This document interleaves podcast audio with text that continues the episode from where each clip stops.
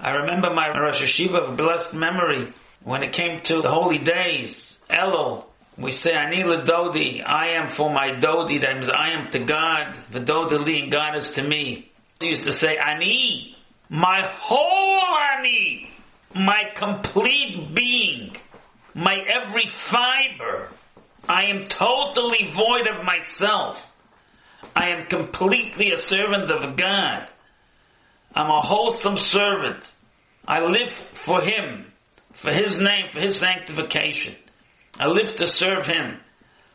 I give Him my entire being, my whole day, my whole effort, my whole focus.